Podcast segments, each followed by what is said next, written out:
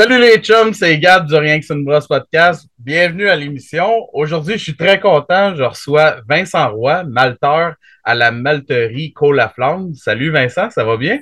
Salut Gab, ça va bien toi? Yes sir, merci infiniment d'avoir accepté. Je suis bien content que tu sois là. je suis bien content d'être là pour jaser euh, de Malte avec toi. Puis... Ouais, ouais, exactement. Ben, comme on parlait juste avant euh, de starter ça, dans le fond, euh, euh, je me demandais de quoi j'allais parler là, euh, dans les prochains épisodes, puis je me suis dit que le maltage, c'était quel. Ben, en tout cas, dans mon cas, à moi, même moi, j'en connais pas vraiment sur le maltage. Là, je connais les, les grosses lignes, là. Mais euh, puis je pense qu'on est une coupe de brasseurs de même à pas vraiment connaître le, le process autour du malt. Là. Fait que on va en parler aujourd'hui. ben ouais, c'est ça. Non, c'est ça, t'es pas le seul. Là. Habituellement, quand les brasseurs ils viennent en malterie, ils pognent un deux minutes là, parce qu'ils se rendent compte que toutes les variables et les, propriétés qu'on peut changer pour arriver, dans le fond, euh, au produit mhm. fini du malt. Là. Fait que c'est pas. Euh, c'est un procédé qui est assez euh, compliqué. Là, ouais. Ouais, c'est ça. C'est pas juste du grain que tu sacs dans un que tu mets dans un sac là. Tu sais, non, non, c'est ça là. Ben, pour commencer, tu pourrais-tu nous parler un peu de Colaflamme, euh, d'où est-ce que ça vient, depuis combien de temps ça roule, etc.? Oui, oui. La malterie, dans le fond, est, en opération depuis 2015. OK. Avant ça, dans le fond, c'est Normand et José qui ont, qui ont starté ça, là. Les, les, euh, les, deux copropriétaires euh, de la malterie. Ils ont starté ça parce qu'avant, ils étaient producteurs laitiers. OK. puis à un moment donné, ils se sont mis à chercher comme un autre, une autre avenue. Là. Ils voulaient puis il y avait encore les terres sur la ferme. Hmm. Fait ils voulaient vraiment comme revaloriser les terres de la ferme. Fait que le, but du maltage, dans le fond, c'est de pouvoir utiliser les grains de la ferme. C'est que ça a commencé comme ça, mais rapidement, là, on produit beaucoup plus que qu'est-ce que les terres peuvent donner en termes de tonnage de grains. Fait on va chercher des, grains ailleurs au Québec. Puis là, hmm. depuis, la croissance a pas mal augmenté. Puis là, deux ans, on a fait une, gros agrandissement qui nous permet là, de justement d'augmenter notre capacité de production depuis, euh, euh, depuis ces années-là. OK. Puis dans le fond, euh, les vaches laitières, ils, ne voulaient plus vraiment continuer dans cette avenue-là, c'est ça? Ou... Non, c'est juste physiquement, c'était tough. Là. OK. Fait il a essayé de, essayer de chercher quelque chose d'autre à faire là, qui, qui permettait de comme de ne pas être scrap après sa journée de travail. Là. le, mais Maltais non plus, c'est beaucoup mécanisé là, présentement. Là, fait qu'on on n'est pas on n'est pas nous autres, on n'est pas en maltage euh, sur plancher. Là. On pèle pas, on pèle pas du malt à journée longue. Là. Euh, fait que c'est un petit peu plus euh, léger là, sur le corps. OK. Puis toi, t'es-tu là depuis le début? Euh, est-ce que tu gravitais autour de d'eux autres ou euh, t'es arrivé ben moi, je suis là depuis euh, moi, je suis là depuis cinq ans. avant ça, je travaillais pas là-dedans. J'ai un bac en approvisionnement, fait que ça n'a pas, ça pas rapport avec le maltage, là, mais je brassais de la bière maison. mon frère, il a une, boutique de, de bière de microbrasserie à Lévis. Fait que euh, je vendais des bières, mais je vendais des, des, des. Tu vends des IPA, le monde, ils veulent savoir c'est quoi un Citra ou un Simcoe. Mais comme tu veux hmm. savoir c'est quoi. Fait que je brassais souvent des smash pour essayer de, comme de, de savoir qu'est-ce que quel mad, quel houblon goûte quoi. Là, hmm. je checkais des, des houblonneurs à Québec. Puis j'ai trouvé Houblon des Jarrets Noirs, qui était à Saint-Bernard. De... Fait que en allant là, j'ai trouvé aussi la Malterie La Flamme, qui était juste à côté. C'est genre à 10 minutes de, route. Quand je suis arrivé là-bas, ben, j'ai rencontré Normand, puis euh, on a commencé à, à, jaser de ça. Puis lui, il voulait commencer à brasser. Moi, j'étais bien intéressé par, euh, par le malt. Mm. Fait que, euh, on a brassé une fois, puis après ça, on s'est rencontrés, puis on a, j'ai fait le switch, là, travailler pour la malterie. OK, fait que tu as appris ça sur le tas, toi, là. là Ouais, ouais, ouais, vraiment, vraiment, vraiment. Normand puis euh, Normand puis William, William son fils, là. Normand puis William, eux, ils, ont, ils, avaient déjà suivi une formation avant, sais, au départ, quand ils ont starté la, la malterie. Mais, euh, mais moi, quand je suis arrivé, là, j'ai, on a appris sur le tas, là, puis euh, beaucoup de lecture de livres, puis de sites web, puis de. Tu vas, puis on est, accompagné aussi par des laboratoires. Fait que là, tu, poses beaucoup de questions, puis ça te questionne, puis là, tu Hmm. tu développes avec, avec ces informations-là. Fait que non, non, c'était bien. C'est une belle école, là. C'est tout qu'un autre monde, là. Ouais, parce qu'on voit de plus en plus des, des cours apparaître pour, pour brasser, mais maltage, j'ai jamais vu ça passer nulle part. non, mais il n'y en, a pas, y en a pas beaucoup. Il n'y a pas autant de malteries qu'il y a de, de, brasseurs au Québec, là, ni nulle part ailleurs. Là, mm. Mais aux States, mettons, il y a un petit peu plus de. De, de, formation. Euh, mais ils sont plus, fait que, ils se regroupent tout le monde ensemble. nous, la malterie, on fait partie de la Craft Master Guild, qui est comme un regroupement de, de, de micro-malteurs euh, nord-américains. Puis eux autres, ils font des, ils font des formations plus poussées, mais c'est souvent comme au Montana, mais on n'est pas on n'est pas allé là, On est allé euh, en janvier passé, fait que, ben, en fait, là, deux, trois semaines, on est allé au Nouveau-Brunswick. OK. Toute l'équipe pour aller euh, se faire euh, un, centre de recherche là-bas. Puis ils, sont, ils commencent à devenir spécialisés en, maltage aussi. OK. on est allé se faire ben, on est allé suivre un cours là-bas pour que toute l'équipe sache un peu de quoi qu'on parle parce qu'on se ramassait à, à, à, pousser des sujets puis à se questionner, puis tout le monde veut embarquer là-dedans, puis tout le monde veut comme apprendre comment ça marche. Il faut tout qu'on parle le même langage, puis qu'on sache où aller. C'est comme euh, l'amélioration continue, là, puis euh, la formation continue. Là. Ah, c'est cool, OK. Ben, pour commencer, euh, d'où est-ce que ça vient, votre grain? là, dans le fond, tu parlais que vous en faisiez. ben, au départ, ça venait de la terre des propriétaires. Mais euh, est-ce que vous l'achetez directement de l'agriculteur ou euh, ça passe par un intermédiaire? Comment ça marche exactement?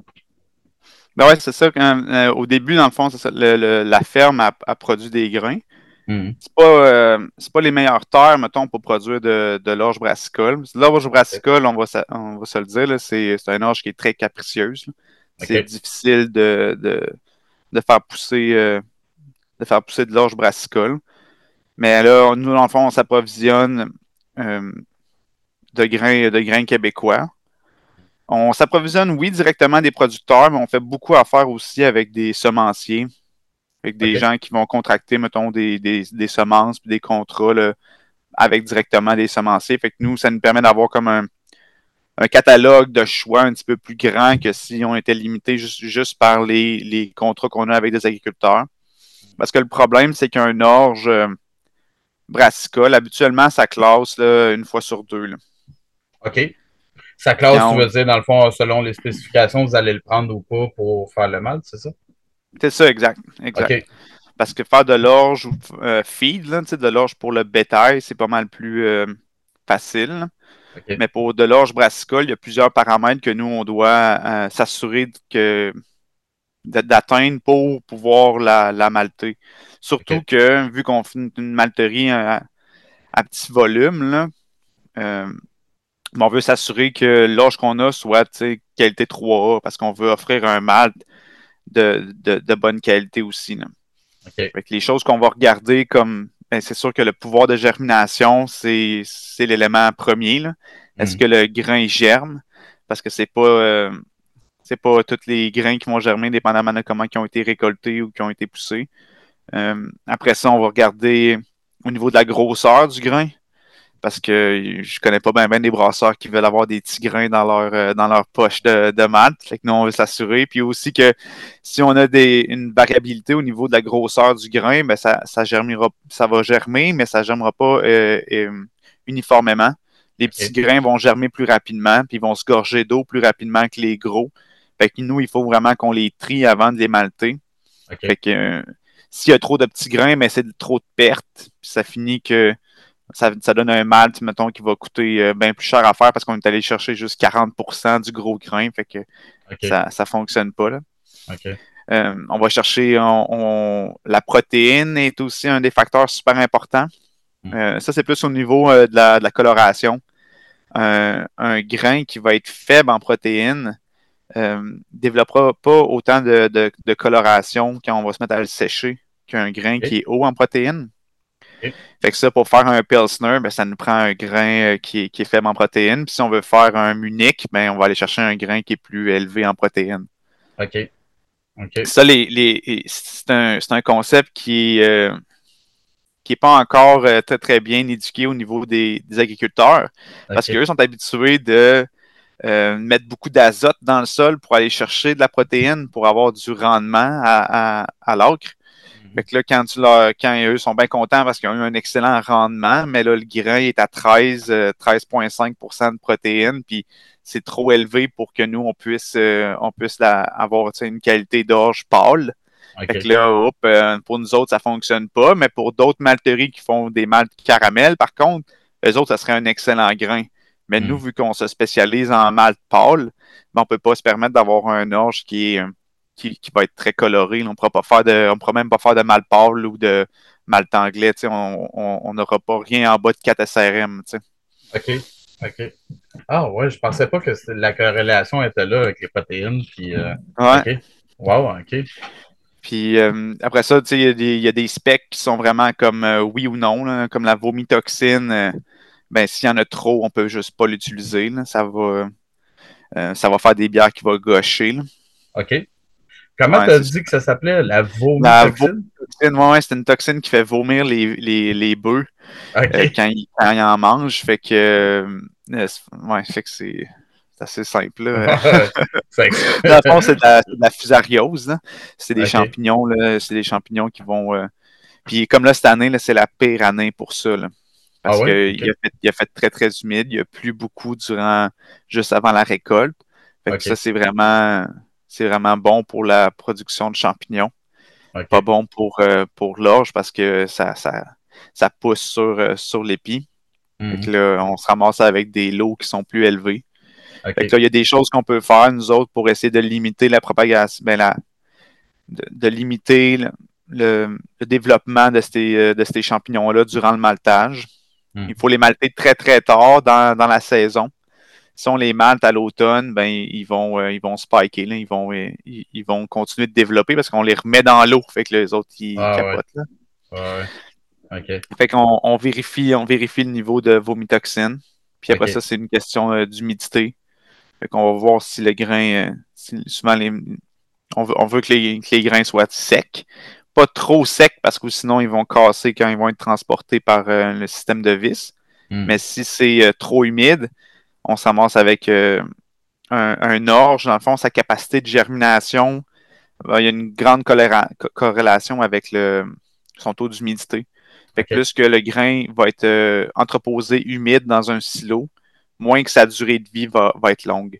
Fait que si un grain qui est entreposé à 15 degrés d'humidité, ben, il va être la capacité de germination va être durée deux mois. Tandis que si posé à à 11 ou 12% 12% d'humidité, ben, ça peut te faire un an et demi. C'est vraiment là, ça peut vraiment être long. C'est ce genre de, de, de, de, spec-là qu'on va, qu'on va aller vérifier quand on reçoit un échantillon d'un producteur. Puis si le large classe, ben là, on peut, on peut l'acheter. Sinon, ben, il y a des, il y a des sous euh, des sous-utilisations qu'on peut en faire, là, comme pour euh, dans le fond, l'orge des classes, qui devient, devient euh, pour de l'orge feed, pour le bétail. OK. OK. Si l'orge est un peu plus. Euh, si l'orge est haute en vomitoxine, on peut quand même l'utiliser pour les distilleries. Euh, parce qu'avec le système de distillation, les autres, ils vont, euh, ils vont tout éliminer ces, ces ah, vomitoxines-là. Fait que ça, c'est le genre de choses que souvent, mettons, on, essaie de faire, de pouvoir. souvent, des distilleries maintenant qui font affaire directement avec de, de l'orge de leur région. Fait que mm. souvent, ça, ça peut être un, aspect qu'ils n'ont pas considéré. ils vont dire Ah là, je casse pas parce qu'il y a trop de vomitoxines, mais finalement, on peut quand même l'utiliser si c'est juste pour faire de la distillation, pas de la brasse. OK. OK. J'ai plusieurs questions sur tout ça. Premièrement, tu disais. non, mais c'est super intéressant, mais ça me fait naître euh, plusieurs questions. Premièrement, là, tu parles dans le fond de rendement, tu sais, de, de, quand vous allez classer le grain, tu sais, vous allez avoir, mettons, un, 40% de perte ou quelque chose de même. Mais dans le fond, est-ce que vous. Euh, comment je pourrais dire ça? Un coup que vous le classez puis que vous le prenez, là, dans le fond, vous assumez qu'il va y avoir des pertes.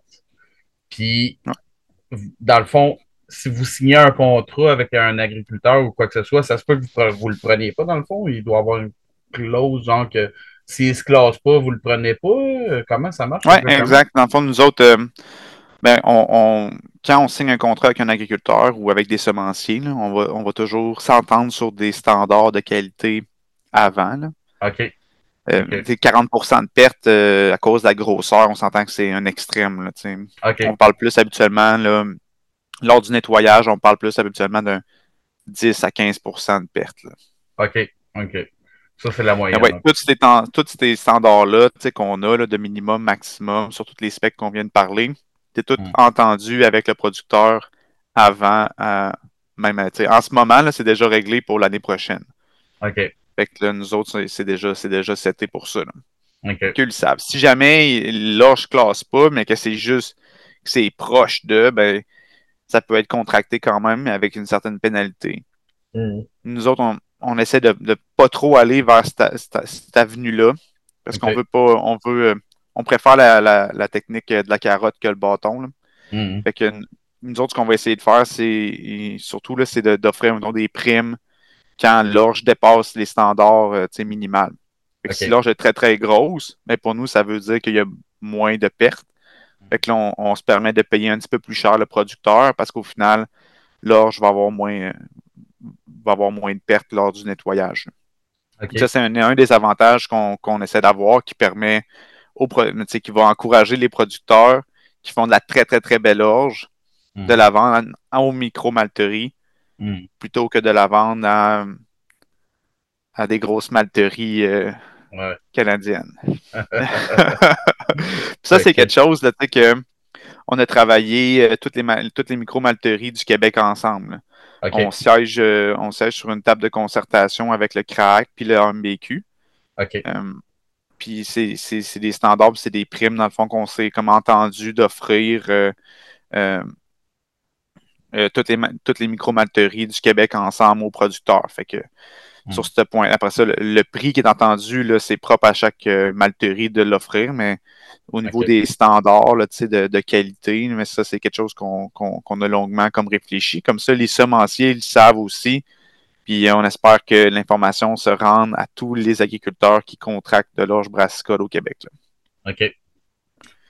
Mon autre question aussi, c'est euh, tu parlais de toutes les spécifications. Ça veut dire que ça, ça, ça, ça, implique d'abord euh, beaucoup d'équipements, j'imagine, pour le contrôle qualité. Là. Ça doit être. Euh, des, des, équipements quand même de.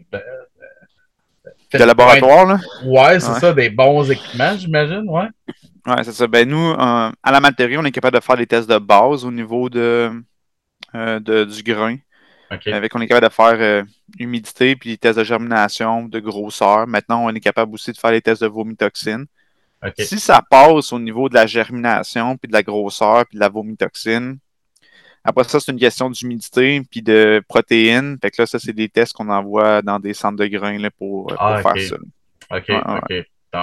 Fait que vous avez accès à des, des, ressources pour faire tester ça, là, quand même. Oui, ouais, ben, au Québec, il y a beaucoup de centres de grains qui vont tester la protéine pour plein, plein, plein de, de, de grains pour le bétail, pour la mouler dans le blé. Mais pour après ça, si tu veux avoir des données au niveau de la pré-germination de l'orge, mais là, il faut que tu envoies ça dans un laboratoire spécialisé euh, en Malte là, euh, pour, faire ce type de test-là. Ce pas, c'est pas les centres de grains au Québec qui sont pas équipés de, cette machine-là pour faire les tests de pré-germination. OK. C'est vraiment intéressant. Là, si on tombe un peu plus dans, dans, le process du maltage, premièrement, c'est quoi le but du maltage exactement? Ben, nous, notre but, c'est de, c'est de vous offrir, dans le fond, un malt qui, euh, qui est le plus enzymatique possible. Fait que euh, ce qu'on fait dans le fond dans le maltage, nous autres, c'est qu'on va libérer un peu les, enzymes par le, par le procédé dans le fond de la germination, qu'on développe dans le fond les, enzymes pour qu'ils viennent vous, vous, permettre durant le mash de déconstruire dans le fond le sucre. après ça, on, on va aussi, avec les bêta-glucanes qu'on essaie de le plus possible de diminuer, ça, c'est ce qui va créer vos, euh, fameux stock mash. Ça, mhm. c'est des chaînes, dans le fond, de protéines qu'on s'en va comme défaire avec aussi euh, ce, même procédé-là de, germination. OK. Fait que c'est. Essentiellement, c'est ça. Euh, c'est contrairement à ce que bien du monde vont penser, on ne transforme pas. le, le mal ne devient pas, dans le fond, du sucre. Là. Ça reste quand même, ça reste quand même de l'amidon, mais c'est de l'amidon, qui est, vu qu'il est enzymatique puis que les barrières de protéines ont été, euh, ont été dissous, ben, nous autres, vous autres, durant le match, ben, ça vous permet d'aller extraire ce sucre-là plus facilement. Quand, je ne sais pas si tu es euh, euh, connaisseur, dans le fond, d'analyse de malt, mais quand on va me parler, mettons, de friabilité ou de la friabilité, ça va être, ça va être la, On fait passer, dans le fond, le malt dans une machine qui va presser le malt. Puis plus que le malt est friable, fait plus qu'il a été transformé, plus que le, euh, plus que le malt, dans le fond, va devenir en poussière puis passer à travers la machine. Fait que nous, dans le fond, ça, c'est un indicateur euh, assez important d'un de, niveau de transformation. Euh. d'autres niveaux de transformation, mais ça va être de vérifier les protéines solubles sur le, dans le malt. Fait que si on a beaucoup de protéines solubles, ça veut dire qu'on a beaucoup transformé, dans le fond, le, euh, ce malt-là. c'est un autre indicateur, dans le fond, de transformation de malt.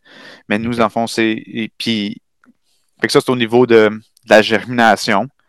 Puis le but, après ça, au niveau du séchage, dépendamment de c'est quoi le, type de malt qu'on veut avoir au final. si on veut avoir un malt euh, Pilsner, ben on, va le sécher à basse température pour justement comme préserver le plus possible les enzymes, parce que les enzymes, comme tu le sais, sont sensibles à la chaleur. Fait que si on le sèche à haute température, on commence à les dénaturer. Puis si on, on le garde à basse température, on, les préserve. Euh, le malt Pilsner, c'est un peu le, même, euh, le même problème que dans les brasseries. Si tu veux avoir euh, si tu veux savoir si une brasserie fait, de la bonne bière, tu goûtes leur, bière blonde, tu vas voir s'il y a des défauts. Ben, c'est un peu la même chose dans, le malt. Parce que le malt Pilsner, dans le fond, au niveau du séchage, il, il ne permet pas de, de, détruire les précurseurs de DMS. C'est pour ça que dans le vu qu'il est chauffé à si basse température, il va pas. Mm. Euh, c'est pour ça que c'est euh, un mal qui est, qui est bien mais qui est plus euh, difficile à, à, produire dans le fond pour les malteurs à mm. cause de ça.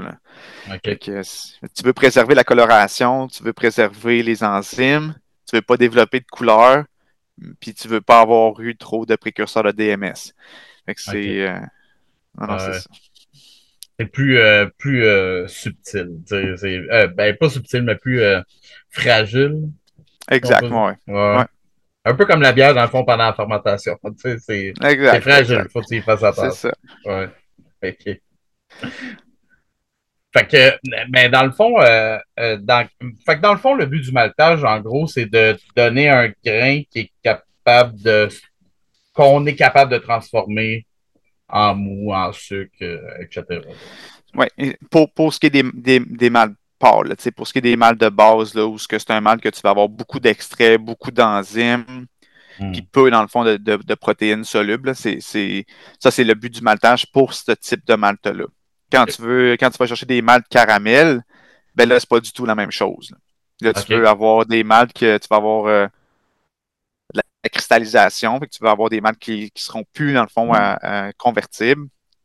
Euh, fait que ça, ça c'est un autre procédé là, au niveau du séchage, là, où ce que tu vas aller sécher à haute, haute température pendant que le grain est encore humide pour cristalliser les, euh, pour cristalliser le sucre. Comme ça, ben, dans ton mash, tu ne seras pas capable de l'extraire, que ça va avoir tes sucres résiduels. OK. OK. Euh, dans quel état le grain y arrive chez vous? Euh, est-ce que, euh, ben, dans le fond, qu'est-ce que l'agriculteur a déjà fait avec? Est-ce qu'ils l'ont déjà fait sécher? Il arrive déjà séché? ou je ne sais pas, dans quel état il arrive? Ben, nous autres, on, reçoit le grain en vrac, là, fait que c'est en en lot, en, d'à peu près 38 à 40 tonnes. OK. Quand il arrive, il arrive sale, mais sec. Parce qu'il faut qu'il soit sec pour, euh, pour la préservation du grain. Il hmm. faut s'assurer que le producteur l'a bien séché, mais il ne nettoiera pas. Les producteurs ne sont pas équipés, à moins que ce soit un gros, gros producteur. Là, hmm. Mais nous, on le reçoit sale. Et quand je dis sale, c'est qu'il va encore avoir des mauvaises herbes, il peut avoir des, euh, de la roche, beaucoup de poussière. Nous, après ça, on se met à le nettoyer. Puis on, on, on, on, on l'ébarbe, on le nettoie. Ça passe à travers des systèmes aussi avec des aimants. Puis après ça, on, le size. Là, fait qu'on va, on va le passer dans des tamis pour éliminer les petits grains. OK. Pour se ramasser avec un grain de qu'on appelle dodu. Fait que c'est des gros grains qui euh, c'est à partir de ces grains-là -là, qu'on va faire euh, qu'on va commencer le maltage. OK. OK. Euh, fait que là, si on va un peu plus dans, le, dans le détail, là, quand le grain il arrive chez vous, par quelle étape il va passer? Bon, là, tu as déjà parlé du nettoyage puis tout, mais après ça, c'est quoi les étapes euh, par lesquelles il va passer pour en arriver au mal? Puis est-ce que tu peux nous les décrire un peu plus en ben détail, Là, savoir exactement? Ouais. Ben, euh, dépendamment, dans le fond, de, quel type de mal qu'on va vouloir faire, il va y avoir une sélection préalable au niveau de, du type de grain qu'on va, qu'on va faire. Par exemple, si on prend euh, un, un, mal de type Pilsner, on va aller chercher un grain qui va être euh, faible en protéines. Ça, une fois qu'on a, a, sélectionné le bon grain, ben là, on, il y a comme trois, euh, trois grosses étapes là, au niveau du maltage. Il y a le trempage, la germination, puis le chauffage. Fait qu'au niveau du trempage, ce qu'on veut, c'est passer d'un grain qui est à 12, 12 d'humidité on veut l'amener dans les environs de 45% d'humidité. Habituellement, Mère Nature fait ça tout tranquillement, tout doux. Euh, quand, un grain, dans le fond, est planté dans le sol, mais avec les puits, le grain va commencer tranquillement à absorber euh, l'humidité puis l'eau. Puis à un moment donné, il va se mettre à germer. Nous, hmm. on veut accélérer ce processus-là, fait qu'on trempe le grain directement dans l'eau. Puis c'est là où ça commence à être euh, plus sensibles. Certains grains vont moins bien comme absorber l'eau, vont être plus sensibles à l'eau. Fait que là, on va jouer sur euh, les températures de l'eau de trempage. On va jouer sur les durées, dans le fond, qu'on va faire le, trempage du grain. En même temps, nous autres, on injecte de l'air à l'intérieur de nos cuves de trempage pour faire sortir le, CO2 qui se dégage du grain qui commence à germer. Puis on veut oxygéner, oxygéner l'air pour permettre au grain d'absorber l'eau euh, plus, rapidement. On fait un premier trempage. Après ça, on flush toute l'eau en gardant le grain dans la cuve. Puis là, on va ventiler la cuve pendant environ 12 heures. Où ce que on veut euh, permettre au grain, dans le fond, de prendre un break, puis de continuer d'absorber l'eau qui va être en surface du grain. Mais on ne peut pas faire un seul trempage parce que le grain va, il va se nailler. On, fait un deuxième, on fait un deuxième trempage là, c'est là qu'on va aller chercher notre niveau d'humidité de finition. Avec le grain, quand il va atteindre, quand il va atteindre 44-45% d'humidité, c'est là qu'on va commencer la germination. Fait que là, on flush le grain, on part la germination. Parce que là, c'est un niveau de ventilation contrôlé avec un niveau d'humidité euh, le plus humide possible. Fait que dans 95 à 100% d'humidité. À température contrôlée qu'on veut garder le grain. Là, un grain, ça fait ça crée de la chaleur là, quand, quand ça germe. Hmm. Nous autres, quand on ventile, ben, il faut s'assurer que le grain il, germe de manière uniforme. Fait autant dans le bas du grain que dans le haut du grain, euh, on va, on va s'assurer qu'il soit dans des températures adéquates pour faire une belle germination. Quand on, quand on, durant, durant la germination, on, veut euh, on veut que le grain se mette à, transformer, dans le fond, le, ces enzymes-là, sans faire pousser la plante qui est à l'intérieur du grain. C'est ça le, c'est ça le, niveau où que si tu lui donnes trop d'oxygène, si tu le fais trop chauffer, le grain, il va, il va, mais la plante à l'intérieur du grain va pousser trop rapidement, puis il n'aura pas eu le temps de tout transformer à l'intérieur de son, euh, de, à l'intérieur du grain. Là, une fois que la plante a commencé à pousser, ben là, tu as beaucoup de DMS puis tu as beaucoup de pertes au niveau du poids parce que le grain va, la plante va commencer à consommer son énergie qu'elle vient tout juste de transformer. Ça, mais pour vous autres, mais c'est, comme si la plante commençait à, à sucer le, à sucer le, sucre qui, qui, était destiné pour vous autres. Hmm. Fait que nous, dans le fond, notre job durant, le, durant la, germination, c'est de s'assurer que le grain il, conserve son humidité, qu'il ne chauffe pas trop, qui chauffe juste assez pour permettre une germination complète, mais presque complète, parce qu'on peut, on veut jamais avoir euh, des plantes qui sortent du grain. Là, fait qu'une germination qui est presque complète en intérieur d'à peu près 96 heures. OK. ça, vire là, jour et nuit. Là. Nous autres, c'est automatisé et mécanisé. Fait que Nous, on vient là, euh, quelques fois par jour prendre des échantillons du grain, voir où ce que l'évolution est rendue, s'assurer, puis on ajuste en fonction de ça. Parce que c'est c'est pas un procédé qui est, euh, qui est toujours le même de semaine en semaine. Hmm. Dépendamment de l'humidité relative extérieure ou dépendamment de, du grain dans la saison. Plus que le grain vieillit, moins qu'il y a une activité forte au niveau de la germination. Fait que c'est là où que on, va jouer ces paramètres-là pour toujours arriver avec une germination uniforme à la fin euh, de l'étape de germination. Pour, euh, pour des maltes euh, très pâles, comme du Pilsner, ben là, on va s'assurer d'être à peu près aux, trois, deux tiers, trois quarts de germination. Mais pour un malt Munich, ben, on, peut, on peut se permettre d'aller chercher plus de transformation au niveau, de, au niveau du grain. Ça va nous permettre d'avoir plus de protéines solubles qui vont colorer, ça va être plus facile pour colorer le, colorer le grain au niveau du séchage. Mais aussi, étant donné qu'on va sécher à haute température, on élimine les précurseurs de DMS, fait qu'il n'y a pas de risque d'avoir de, DMS dans, ce type de, de malte-là. OK. Hmm. Fait que nous, nos machines sont toutes équipées de, systèmes automatisés pour euh, contrôler, dans la température et l'humidité puis après ça, ben, c'est nous autres qu'on vient faire des, ajustements là, au fil, au fil des, heures dans la journée pour s'assurer que la germination est sous contrôle. OK. Ça peut-tu arriver, mettons que tu ailles. Euh, parce que dans le fond, un coup tu étais à la bonne place là, dans la germination, faut que faut que tu assèches ça tout de suite. Là, sais. fait que ça t'arrive-tu genre de, débarquer en pleine nuit pour aller partir, euh, je sais pas, le séchage d'une batch ou quelque chose de même? Ou... Ben, hmm, c'est une bonne question.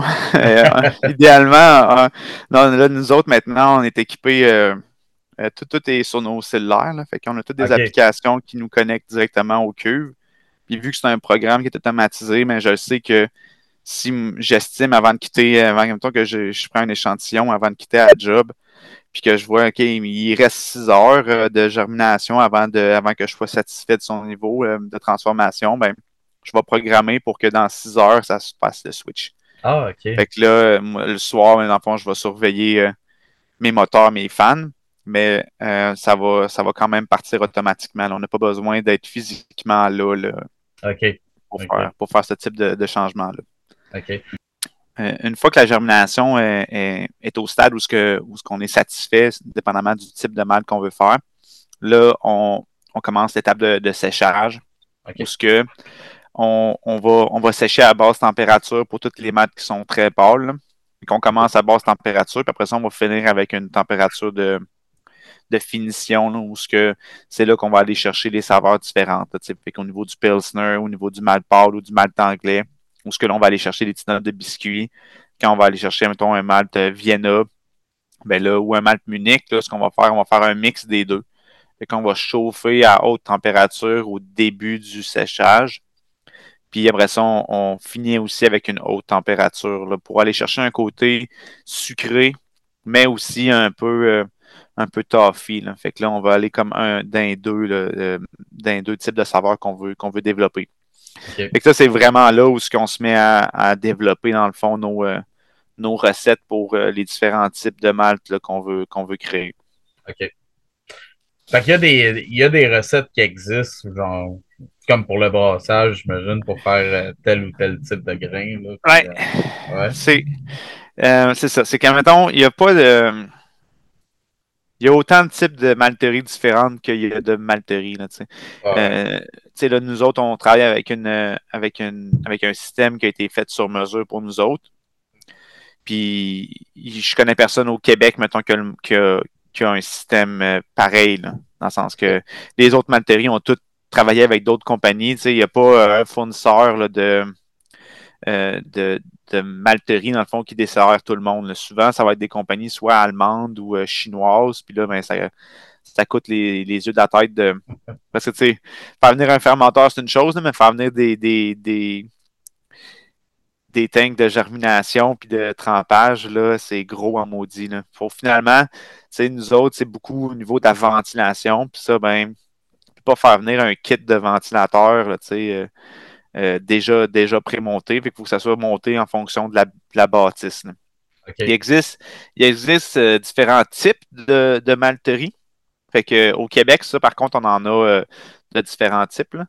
Nous autres, on travaille euh, avec deux systèmes différents. La, la malterie, les, trois premières machines qu'on a, qu'on a construites sont en, cuve saladin.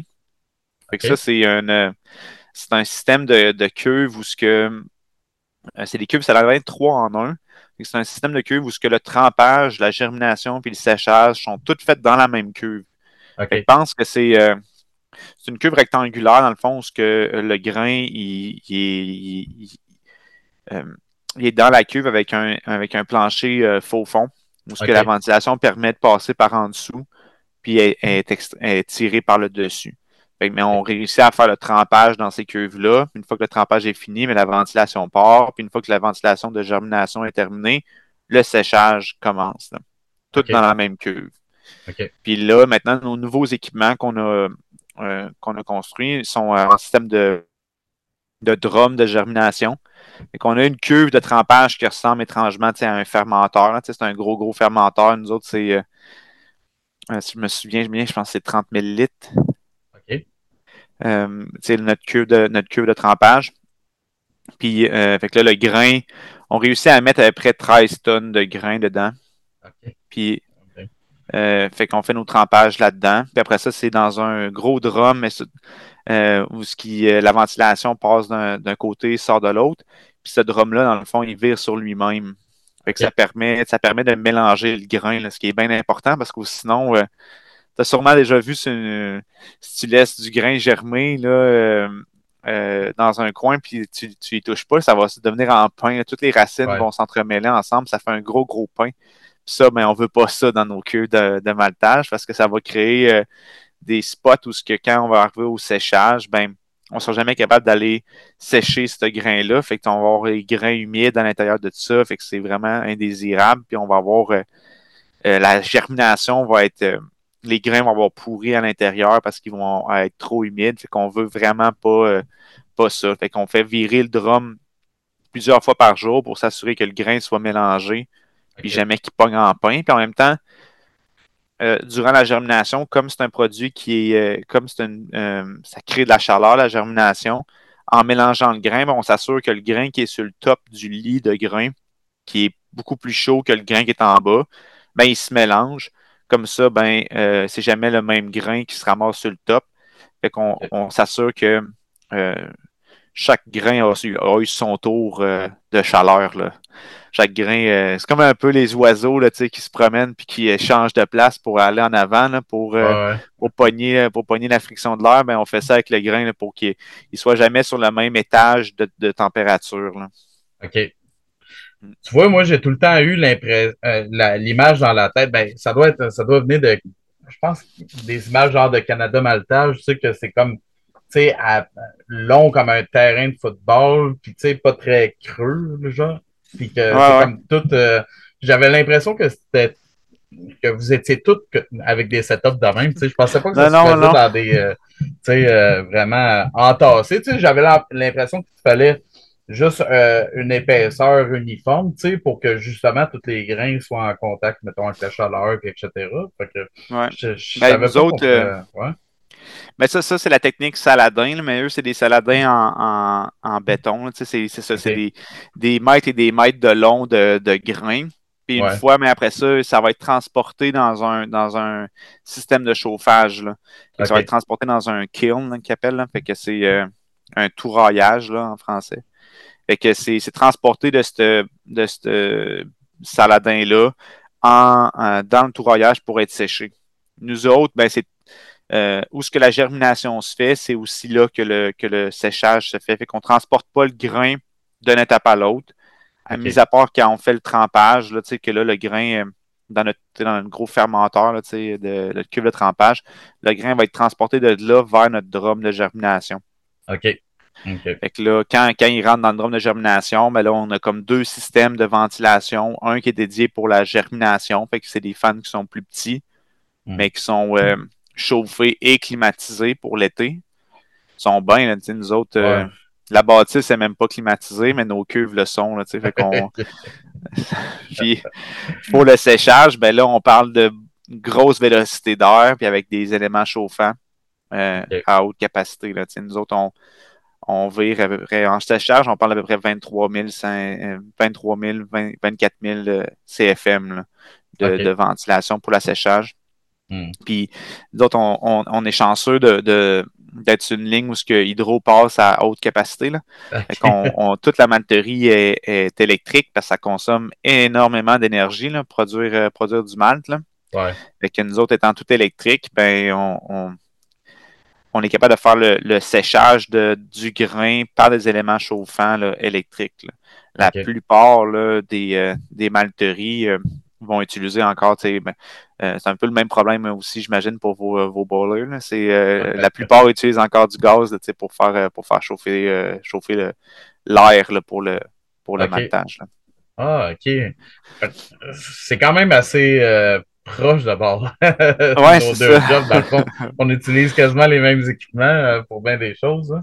Ben, il y a un moment donné où, que, juste avant qu'on fasse le switch vers l'agrandissement, euh, quand, nos trois cuves étaient en chauffage en même temps, les, euh, on faisait sauter, euh, on faisait sauter les ah, panneaux, puis on faisait, à un moment donné, c'était même c'était les, les boîtiers sur sur les, les poteaux d'Hydro-Québec dans sa rue qui sautaient. Là. Hydro-Québec arrivait, là, puis on était comme, on sait pas ce qui s'est passé. Là.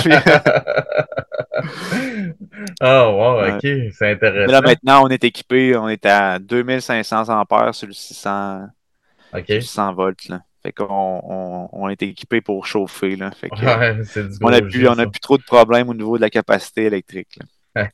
Mais la vieille, la vieille, vieille méthode pour malter là, au niveau de la germination, c'était euh, euh, sur plancher. Fait que ça, c'est euh, là, là que tu utilises du bras, là, du chute de bras. C'est qu'au lieu d'avoir une rotation ou un système mécanique qui va mélanger les grains durant la germination, ça va être vraiment comme des employés qui se promènent avec une, avec une fourche ou une pelle, puis qui se mettent à pelleter, se mettent à pelleter le grain juste pour le mélanger, l'aérer, puis pour pas qu'il surchauffe puis qu'il pogne en pain.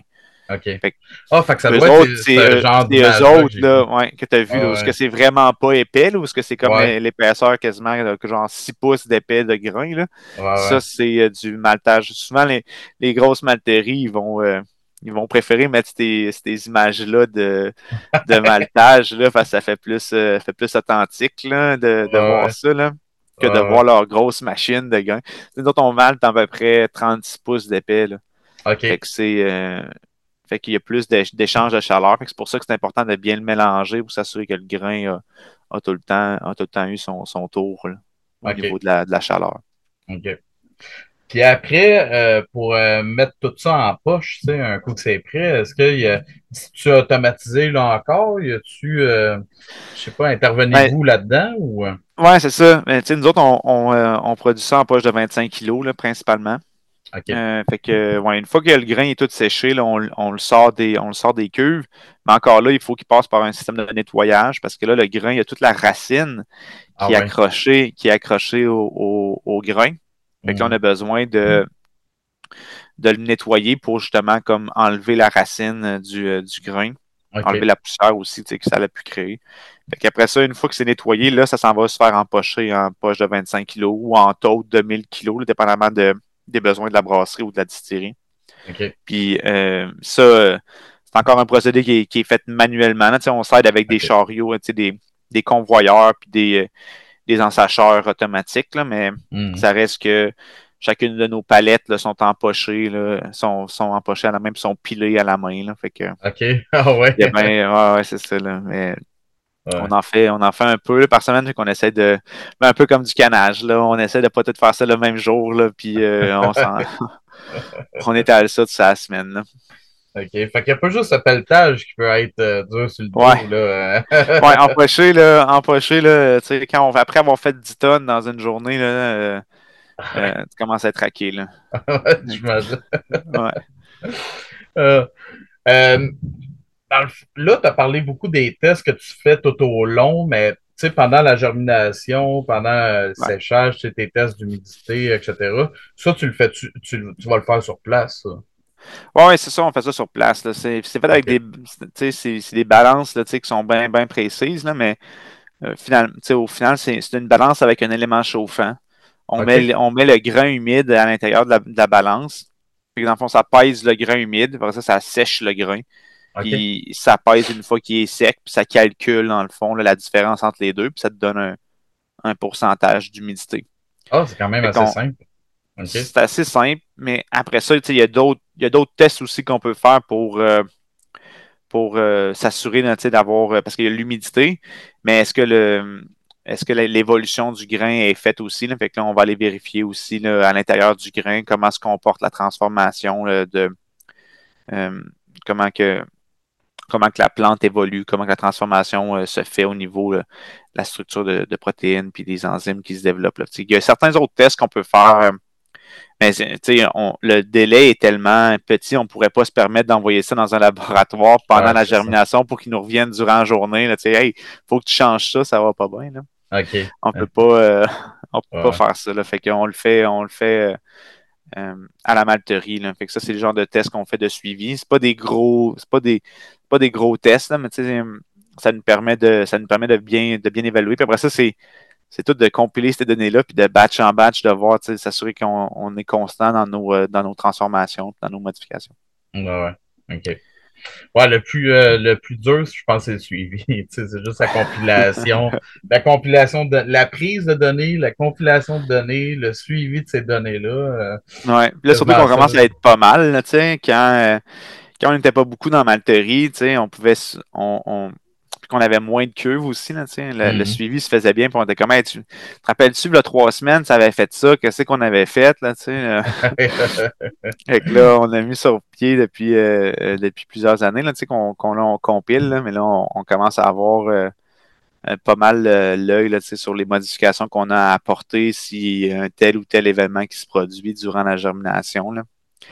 Mais le plus gros risque qu'il y a, qu'il y a c'est c'est souvent des risques, c'est souvent des, problèmes, mettons, mécaniques.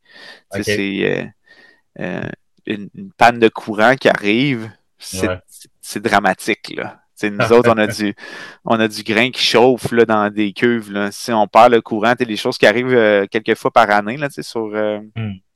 à Malterie. On, là, on a du grain là, que il faut repartir rapidement. Là, fait que c'est le genre de choses qui, qui va arriver. Sinon, ben c'est c'est de c'est des grains qui vont avoir euh, une germination tellement forte que là, oh, tu de la, on peut en, une nuit, le grain peut avoir vraiment évolué. Puis là, on arrive le lendemain matin, puis on est comme, oh, OK, on pensait pas que ça allait évoluer aussi vite que ça.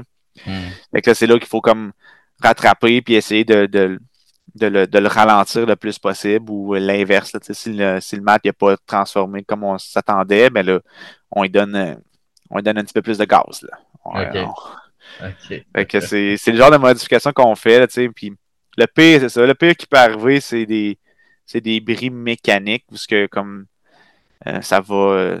ça va mettre en péril la, la, transformation parce que souvent, c'est les fans. S'il n'y a pas de ventilation, ça, ça crée de la chaleur. Là. Il est déjà arrivé des pannes de courant où que le grain, euh, euh, on, on, on avait de la misère à, à, travailler proche de la cuve parce que le, grain commençait à être tellement chaud là, que comme ça devenait un sauna là, de, de chaleur. Là. C'est une batch qu'on a scrappé là, parce que là, le grain il se met à, tellement chauffer et suer que comme ça, ça développe des goûts qui sont pas qui sont pas bons. Là.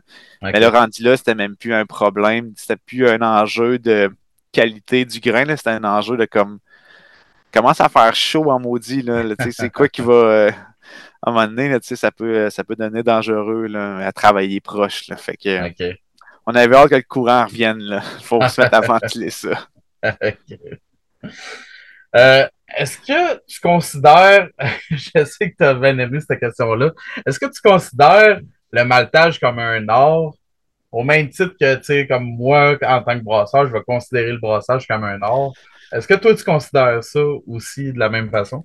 Oui, c'est certain que nous autres, on, on, on, considère, oui, on considère ça comme un art, mais je dirais pas au même titre que les brasseurs, parce que au final, on, ça fait plusieurs années qu'on est là, puis on a développé à peu près 8 10 recettes différentes. Euh, un brasseur va, euh, va développer. Si je connais des brasseries qui vont développer 10 recettes en un mois, là, qui vont, mm. euh, ils vont, ils vont faire des, nouveaux, euh, des nouvelles recettes. Fait que c'est pas tant au niveau de comme la création de recettes, puis surtout que dans le malt, ben, euh, on, développer un nouveau, un nouveau malt, quelque chose, ça, ça serait plus au niveau d'un nouveau grain ou un grain qui n'est pas utilisé. Parce que sinon, la plupart des malteries ont déjà pas mal tout essayé les types de, modifications qu'on peut faire euh, au niveau de la, de la coloration puis des goûts qu'on peut, qu'on peut apporter. Fait que c'est l'art du maltage, c'est vraiment plus au niveau de comment tu travailles la matière première. Parce que là, nous autres, c'est ça l'enjeu, c'est de partir d'une matière première qui est, qui est pas pareille, qui, a un orge, un, un orge qui va. Celle-là, elle, a une sensibilité à l'eau incroyable. Comment tu fais pour arriver avec un malt qui va être pareil que l'autre orge qui n'a pas la même sensibilité à l'eau? Là, c'est là où on va jouer sur notre procédé pour satisfaire l'orge qu'on va avoir hmm. d'un producteur à l'autre. Parce qu'on peut avoir 10, 10, 15 producteurs différents d'orge dans notre année. OK. Fait que, on, va avoir à travailler avec plusieurs orges différentes. Des fois, ça va être même des variétés d'orges différentes. OK. Fait que ça, ça peut vraiment avoir un, impact aussi au niveau de la transformation. Fait que, nous autres, c'est de toujours arriver avec le, le brasseur, lui, il va vouloir essayer de, partir avec les mêmes ingrédients, mais faire un procédé différent qui va donner une bière différente. Puis là, c'est ça le niveau de la création. Puis, mais nous, c'est de toujours arriver avec le même goût de notre malt Pilsner ou notre malt pâle, mais mm. en partant d'une matière première qui, est changeante. Fait que là, c'est comment tu fais pour euh, travailler ton procédé pour que ton grain, au final, va goûter la même chose, puis va avoir les mêmes propriétés euh, euh, enzymatiques, puis de, mm. euh, les specs du malt à la fin. Fait que c'est là où ce que l'or allait au niveau du maltage. c'est constamment de de réajuster, dans le fond, de batch en batch, de grain en grain, dans le fond. Ouais, c'est de, batch en batch. Nous autres, on a présentement, on roule à, cinq machines différentes. Bientôt six. Là, on va avoir bientôt notre nouvelle, euh, notre nouvelle cuve qui va rentrer en fonction. présentement, on est à cinq cuves euh, euh, différentes. Fait que c'est cinq maltages par semaine qui, avec des grains qui sont dedans. Puis ben, dépendamment de, la température extérieure, mais ça va avoir un impact sur la germination parce qu'on travaille avec l'air extérieur, là, pour sécher puis pour ventiler, mais ben, on tire l'air extérieur. Fait qu'en en été, faire un malt euh, faire un malt pilsner, c'est plus compliqué qu'en hiver parce que tu veux sécher ça à basse température, mais quand il fait quand tu es à 80% d'humidité dehors, c'est tough de sécher du grain, tu sais. Tandis que l'hiver, il fait sec, puis vu qu'il fait froid, ben en, en chauffant l'air, on l'assèche. Fait que c'est beaucoup plus facile l'hiver de transformer, euh, de, sécher euh, le grain à basse température. Fait que, dépendant, fait que si on joue avec aussi les, les intempéries extérieures, mais mhm. principalement, c'est vraiment au niveau de la matière première changeante, de travailler ça pour que ça aille, euh, pour arriver tout le temps au, résultat final pareil. OK. Puis on a des recettes différentes aussi. La différence entre notre Pilsner, notre Malport, notre Malt anglais, notre Malt Vienna. Fait que là, c'est au niveau de de la transformation, mais ben, on va, durant le séchage, on va, on va périodiquement, on va prendre des échantillons durant le séchage pour voir où ce qu'on est rendu, pour l'arrêter au, point de coloration et de goût qu'on désire avoir. Là. Fait que même si c'est automatisé, ben, euh, d'une batch à l'autre, ça peut prendre une demi-heure, 45 minutes, une heure de différence là, au niveau du séchage. Là. Fait que c'est pour toujours avoir le même produit, il faut constamment comme le, le surveiller puis euh, Mm. Ben, un peu comme vous autres quand vous prenez vos densités à la fin de fermentation. tu veux toujours comme l'arrêter ou, ou ce que tu veux que ça soit. tu ne l'arrêtes pas quand c'est quand il a arrêté de fermenter au complet si c'est pas ça que tu voulais. fait que mm. un peu ce type de, de, de, de, test-là, même qu'on va prendre durant le maltage. OK. Très intéressant. Qu'est-ce qui peut venir gâcher une batch euh, puis faire en sorte que les grains euh, sont mettons, euh, rendu chez nous, ils vont être plus difficiles à brasser avec ou euh, moi, je pourrais avoir des problèmes. Qu'est-ce qui peut venir causer ces problèmes-là? Ben, euh, tu sais, les, commentaires qu'on a le plus souvent, là, de, de, comme de, de, difficultés, mais ça va être soit au niveau de la coloration, parce que là, les, la mode est beaucoup bière pâle, hein, de faire des, mm. de faire des, des, bières très, très pâles, c'est c'est beaucoup, euh, c'est beaucoup à la mode. Là. Fait que de, en été, là, de faire un Pilsner en bas de 2 SRM, euh, c'est plus compliqué que l'hiver. Juste à cause de la température extérieure. fait que tu pognes, euh, tu pognes des bonnes semaines d'humidité, là, t'aimes pas ta vie. Là. Parce que tu sèches là, constamment, puis tu réussis pas. Le problème, c'est que si tu vas sécher avec une humidité, ben, tu vas colorer le grain. Fait que là, mm. tu veux, tu veux pas ça. Fait que là, tu le sèches à basse température, à un moment donné, tu finis pas de finir. Là, de, tu t'amènes quand même de l'humidité, fait que ça finit pas de sécher. Là. Euh, puis sinon, ben, euh, les bêta-glucanes, c'est aussi, euh, c'est aussi quelque chose qui peut comme gâcher une, batch, d'avoir un bon stock. Là. C'est bien le fun. Hein? les brasseurs adorent ça. t'aimes pas ta vie. non, t'aimes pas, ta, pas ta vie. non, c'est ça. Puis ça, ça, ça va dépendre d'une brasserie à l'autre. Il y a des brasseries qui ont vraiment une tolérance au bêta-glucane plus faible que d'autres. Là, mm-hmm. Fait que là, il y en a qui même euh, récemment, on a eu euh, on a eu des demandes de brasseurs qui voulaient euh, il voulait un malt Pilsner, mais à haut bêta-glucane pour sa New England IPA, parce qu'il faisait comme un, espèce de, trouble dans sa bière qu'il aimait. Il ne voulait pas que sa bière soit comme euh, crystal clear. comme, c'était la première fois qu'on entendait quelqu'un faire Je veux du grain qui a beaucoup de bêta-glucane. on, est comme Qu'est-ce qui se passe là? Qu'est-ce que tu veux là? mais, mais habituellement, c'est le genre de. C'est le genre de de choses qui vont scraper des batchs pour les brasseurs. Mais nous autres, à toutes les euh, euh, à toutes les batchs, on fait faire des, des analyses sur, hmm. sur, nos maltes qu'on transmet euh, via notre, notre, site transactionnel pour les brasseurs.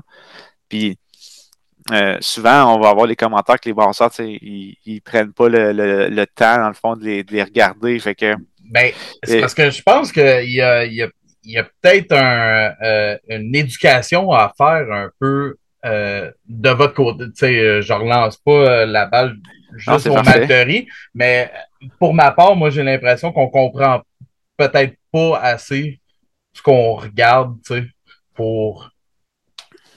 C'est ça. Je pense qu'il y a peut-être une petite éducation à faire auprès des brasseurs pour comprendre qu'est-ce qu'on regarde, tu sais.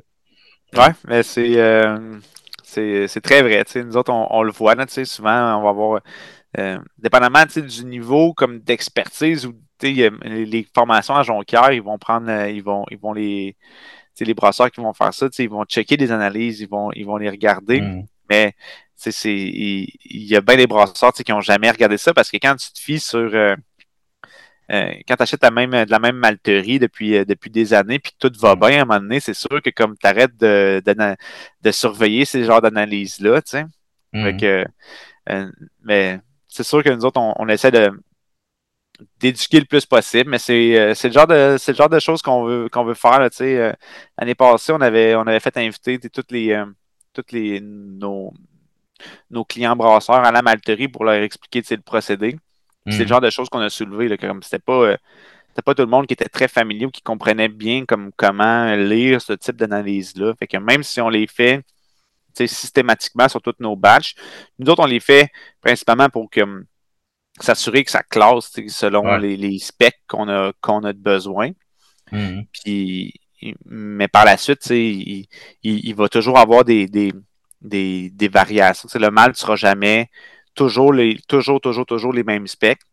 Fait que des fois, tu sais, de juste, en tant que brasseur, de juste comme valider, OK, c'est quoi la petite variation qu'il peut avoir? Ah, ça va peut-être avoir un petit impact à ce niveau-là. Hmm. Ou, de, ou, ça va permettre aussi aux brasseurs de comme de, de, de valider s'ils ont une certaine tolérance dans leur système de brassage. Euh, si leur tolérance est plus faible à certains specs. Il y en a qui, comme euh, on, on, envoie de toutes les, toutes les, toutes les sortes. Mais il y en a mhm. que, comme justement, au niveau de la coloration, pour certaines de leurs bières, c'est, vraiment, vraiment, vraiment important. Puis pour d'autres, ça l'est moins. Ils vont mhm. continuer quand même d'utiliser du Pilsner parce que c'est juste ça qu'ils, commandent, mettons, parce qu'ils veulent, ils veulent pas avoir plusieurs types de malt. Mais, mhm. mais pour certaines de leurs bières, c'est super important. Puis pour d'autres, comme ça, l'est peut-être un peu moins. Mais c'est important dans ce temps-là de, de, bien être capable de lire au moins les, les, analyses puis de pouvoir voir, OK, un crime. Ah, ce batch-là, je pourrais prendre un malport à la place, puis tu n'aurais pas. Tu aurais même. Tu compares les deux, comme je t'expliquais au niveau de la germination, le mal Pilsner va tout le temps être un peu euh, sous-modifié mm. par peur de créer des précurseurs de DMS. Fait que là, nous autres, on a des.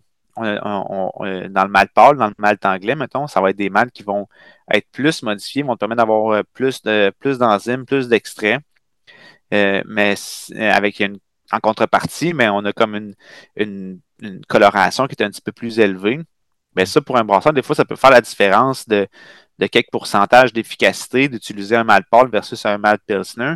Fait que là, mm. c'est là où c'est comme euh, c'est intéressant de, de, de, comprendre les niveaux d'enzymes de chaque malt, puis de voir euh, OK, crème, euh, je pourrais gagner à avoir une meilleure transformation, avoir une bière plus sèche si j'avais si j'utilisais un malt qui, qui, a plus de transformation que d'autres.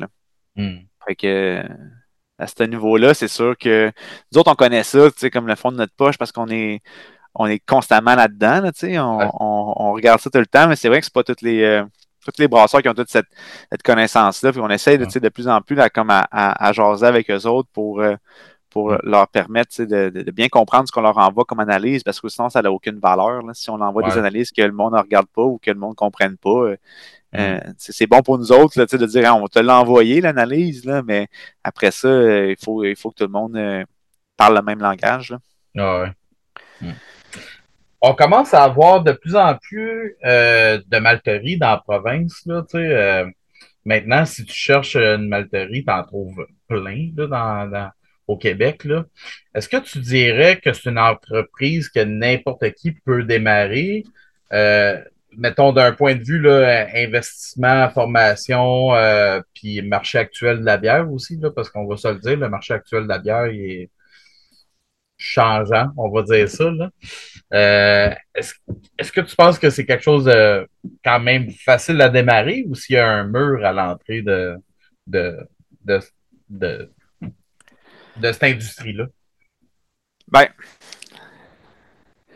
c'est, le fun de voir qu'il y a des nouvelles malteries au Québec, c'est certain. Nous autres, euh, euh, on travaille avec, avec l'AMBQ puis les autres micro-malteries au Québec, justement, pour euh, s'assurer, même pas s'assurer, mais promouvoir le plus possible les ingrédients québécois dans des, euh, dans, microbrasseries au Québec.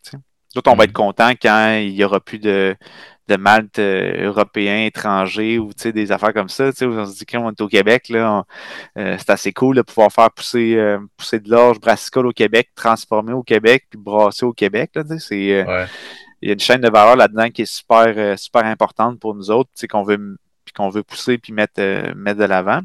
Après ça, partir une nouvelle malterie, ça te prend des fonds. Là. Ouais. parce que c'est des, des, investissements là, euh, assez, assez gros. Là. Ben, les brasseries, c'est certain que ça, en est, ça est une bonne aussi. Là. Euh, se partir une brasserie, là. mais ouais. se partir une malterie, c'est des, des, bons équipements. Là, si tu, si tu ferais un tour à la malterie, là, tu verrais qu'il euh, y, a, euh, il y a de l'équipement assez onéreux là-dedans pour, pour euh, juste pour commencer à malter. Hmm. Puis, mais, mais tu sais, tu peux toujours commencer à faire du mal plancher, puis par la suite, comme aller vers, aller vers d'autres systèmes plus mécanisés. Mm. Mais c'est de la job. Puis, comme tu disais au début, il n'y a pas beaucoup de formation là-dessus. Fait que les gens ne connaissent pas ça non plus. Puis là, il faut que tu ailles, euh, mm. faut que ailles chercher cette information-là en plus. fait que c'est pas. Euh, c'est pas facile, tu sais, euh, malter. C'est pas facile partir une malterie parce que là, il faut, faut que tu développes ton, ton réseau de, de, de, grains. Il faut que tu réussisses à aller acheter du grain. Il faut que tu réussisses à le bien transformer. Puis les premières années, euh, ça se peut que ton mal ne soit pas, soit pas yable. Euh, euh, surtout au niveau de comme la, transformation. si tu pognes des mauvais lots d'orge, tu peux pas. On n'est pas Jésus, là, on ne transforme pas de l'eau en vin. Fait qu'on ne peut pas pogner, mettons, une mauvaise batch de grains puis faire de l'excellent malt. Puis les brasseries sont, sont habituées à, du mal de, de très bonne qualité fait que c'est, si tu veux rentrer dans une brasserie avec une nouvelle malterie, ben, il faut que ton produit soit euh, excellent. Là. Tu peux pas arriver avec un produit correct puis espérer, euh, espérer en, vendre euh, à, d'autres brasseries. Là. Hmm. C'est là où c'est comme où ce que c'est, c'est, compliqué. Là. Tu peux pas pour. il y a des brasseries qui vont partir dans des, dans des petits villages, puis la bière va être va être bonne, va être correcte, mais le monde va triper parce que c'est leur, leur brasserie de village, puis ils ont, un sentiment d'appartenance à cette brasserie-là. C'est pas vraiment la même chose au niveau des, des malteries. Là. Il n'y a pas. Euh, euh, quand tu vas te partir, si tu te pars une nouvelle malterie, mais il faut que tu la vendes à d'autres personnes, à moins que tu fasses juste comme une malterie juste pour toi. Là, pour, tu veux te partir une brasserie puis faire ton propre malt, là. Mm. mais sinon, il faut que tu le vendes à quelqu'un d'autre. Fait que là, à partir de là, ce qu'ils vont regarder, c'est la qualité du produit. Là. Que, fait qu'il faut, il faut que tu. Puis, euh, on, on, fait beaucoup de substitutions au Québec. Tu mm. arrives dans une brasserie puis tu veux tu veux que le brasseur fasse comme ben, je suis habitué, mes recettes se vendent avec tel type de malt, puis tout ce que tu me demandes, c'est prends mon malt à place, puis tu vas avoir des bons résultats avec, avec tes recettes qui sont déjà implantées, déjà prouvées, déjà sur le marché. Euh, les brasseurs, tu sais, sont, euh, euh, sont c'est pas qu'ils sont réticents à faire ces changements-là. La plupart, tu sais, avec lesquels euh, qu'on va visiter, ils ont, ils, ont, ils ont, cet intérêt-là d'utiliser euh, du mal de bonne qualité, du mal québécois. Mhm. Mais c'est comme un changement qui est à faire. Là. Fait que tu peux pas euh, non plus arriver avec un produit correct puis espérer que le monde se jette là-dessus. Justement parce que toutes les malteries là, au Québec, là, ils ont des. Ben, presque toutes les malteries au Québec, là, ils, ont, ils, ont, ils, ont, grossi dans les dernières années. Hmm. Fait que là, on a, on a une capacité de production qui subvient à, à la demande. Chose que là, deux ans, on n'avait pas. Là. On, on, avait des appels de, de, durant la pandémie de, de, brasseries qui voulaient acheter du mal québécois, puis on, on, s'échangeait à POC. Là. On disait, mais appelle l'autre malterie, peut-être qu'ils en ont, appelle l'autre malterie, peut-être qu'ils en ont. il n'y avait personne qui en avait. Là. là, maintenant, on a tout grossi. Puis on commence à être capable de, fournir les brasseries au Québec. Mais nous, on n'aura pas, pas gagné tant que les brasseries, tant que toutes les brasseries au Québec n'utiliseront euh, pas tout du mal québécois, que ce soit de, notre, de, de notre malt chez Quoi la Flamme ou de d'autres euh, malteries. Moi, quand une, brasserie utilise du mal québécois, euh, je suis content. Mm-hmm. Moi, ce que je cherche, c'est éliminer les, les maltes étrangers, internationaux. C'est que je vois pas. je vois pas pourquoi on ne serait pas capable de faire de la bonne bière au Québec avec du mal québécois. Je pense que c'est. On le prouve à toutes les années aussi au congrès de la MBQ avec euh, les concours de bière québécoise où ce que on va, on va proposer plein, plein, plein de styles différents, tout fait avec des produits québécois, autant dans le houblon que dans, que dans le malt. Puis on mm. réussit à avoir des, produits qui sont euh, impeccables. Fait que rendu là, nous autres, euh, notre devoir sera, va être achevé quand on va avoir éliminé puis sorti tout ça. Fait que, oui, le milieu des brassicoles en ce moment, vit des. Euh, vit pas euh, ses meilleurs, ses meilleurs moments là, dans, les derniers, dans les derniers mois. Là. fait que, mais je pense que on réussit quand même à, aller chercher, dans le fond, ces parts, ces parts-là, au niveau des, même que ce soit des nouvelles brasseries ou les brasseries existantes, de, de, de réussir à les convaincre que on fait collectivement au Québec, on fait du bon mal, puis que ça vaut la peine de changer pour, euh, pour du mal québécois. Il ne euh, faut pas oublier que derrière le mal québécois, il n'y a pas juste nous autres, la malterie. Il y a tous les, les producteurs. C'est une grosse partie de la, du prix du mal qui vient que c'est le producteur qui a mis ça euh, sur ses terres puis tout. Là. que, nous autres, sur nos poches, on va tout le temps, on indique tout le temps comme la provenance, la ferme laquelle que l'orge était. Là, l'orge, le blé ou les autres grains qu'on malte. Puis ça, euh, des fois, il y a des brasseries qui font comme, mais voyons, tu sais, que je viens de recevoir des poches de, mon producteur qui est genre à 5 km de la brasserie. C'est bien c'est ben hot, là, tu sais. Et que là, j'arrive direct de, euh, de, à côté de chez eux, là, tu sais. fait que ça, c'est le genre de choses qu'on on, aime bien. C'est, c'est plate parce que c'est pas. Euh, c'est pas toutes les brasseries qui affichent publiquement qui utilisent du mal québécois. Souvent, mm. on est comme, euh, tu je, je, bois juste des bières, qui sont faites avec, euh, avec du mal, avec du québécois. fait que, mais des fois, j'ai de mes amis qui me, qui sont surpris de savoir que, mettons, qu'on fournit telle ou telle brasserie, euh, parce que c'est pas affiché, c'est pas marqué ces canettes, c'est pas marqué sur leur site web, sais. Moi, je pense que les, les, les, brasseries auraient avantage à, à, montrer ça. Je pense que ça l'intéresse aussi les, les, les consommateurs de savoir que comme un crime, ça vient d'ici. C'est, fait. Quand ils le font, tant mieux, tu sais. Quand, quand tu utilises déjà des produits québécois, tu sais, monte-le, tu sais. C'est l'impression que comme que ça l'intéresse du monde, de savoir ça. Fait que on travaille là-dessus, tu sais, pour, euh, pour qu'il y ait le plus de, de, de publicités qui sont faites là-dessus, tu sais, avec, euh, avec les autres malteries. On travaille pour, euh, pour qu'il y ait le plus de, de, de, malt possible qui soit brassé au Québec, que ce soit du malt québécois. Hmm. Ben, c'était vraiment intéressant, ça. Merci beaucoup, Vincent, d'être venu à l'émission. En terminant, est-ce que tu as des plugs pour euh, la malterie? Euh, est-ce que vous avez des nouveaux produits, des événements ou quelque chose de même qui s'en vient pour vous autres? Oui, mais c'est ça. On a, euh, on a sorti des nouveaux, euh, des nouveaux maths là, en, euh, ce mois-ci. On vient de sortir des maths qu'on avait fait tester en, à la MBQ au kiosque qu'on avait. On avait fait des petits mous qu'on faisait goûter nos, euh, nos nouveaux maltes. on avait un malt ambré puis un malt miel.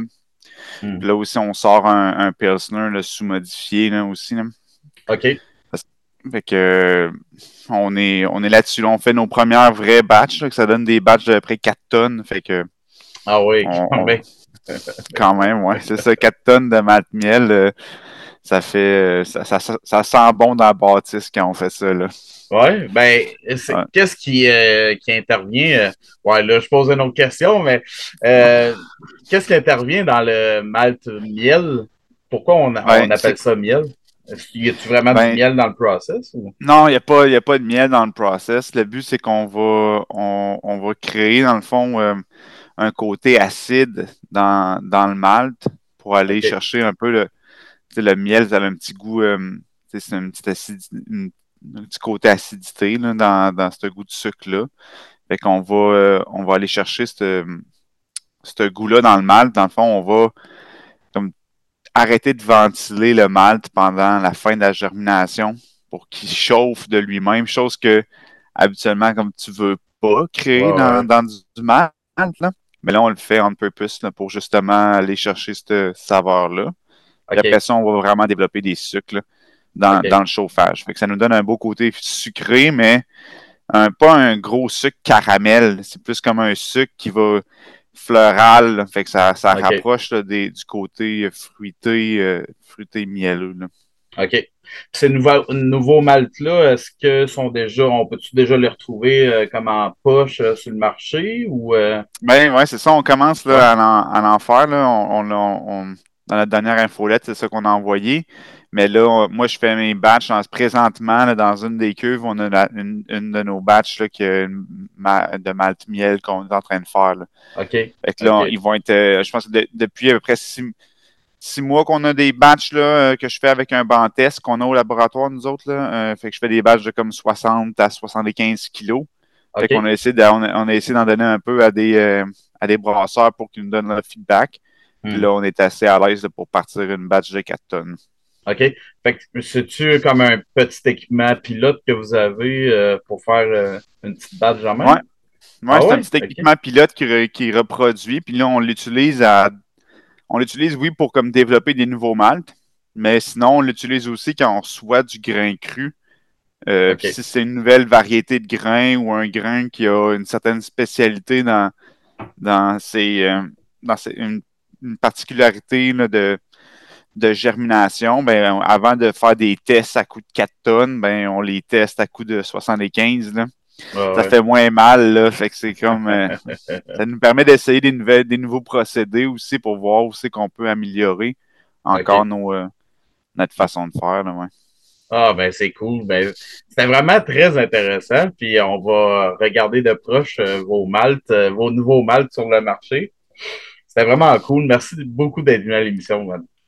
Ben, merci de m'avoir reçu. C'est vraiment le fun de pouvoir jaser de, de, mal, de maltage avec, euh, avec des brasseurs. C'est vraiment cool. Ouais, c'était bien cool. Merci beaucoup. Puis euh, à vous autres, les auditeurs, ben, je vous dis à un prochain épisode. Cheers!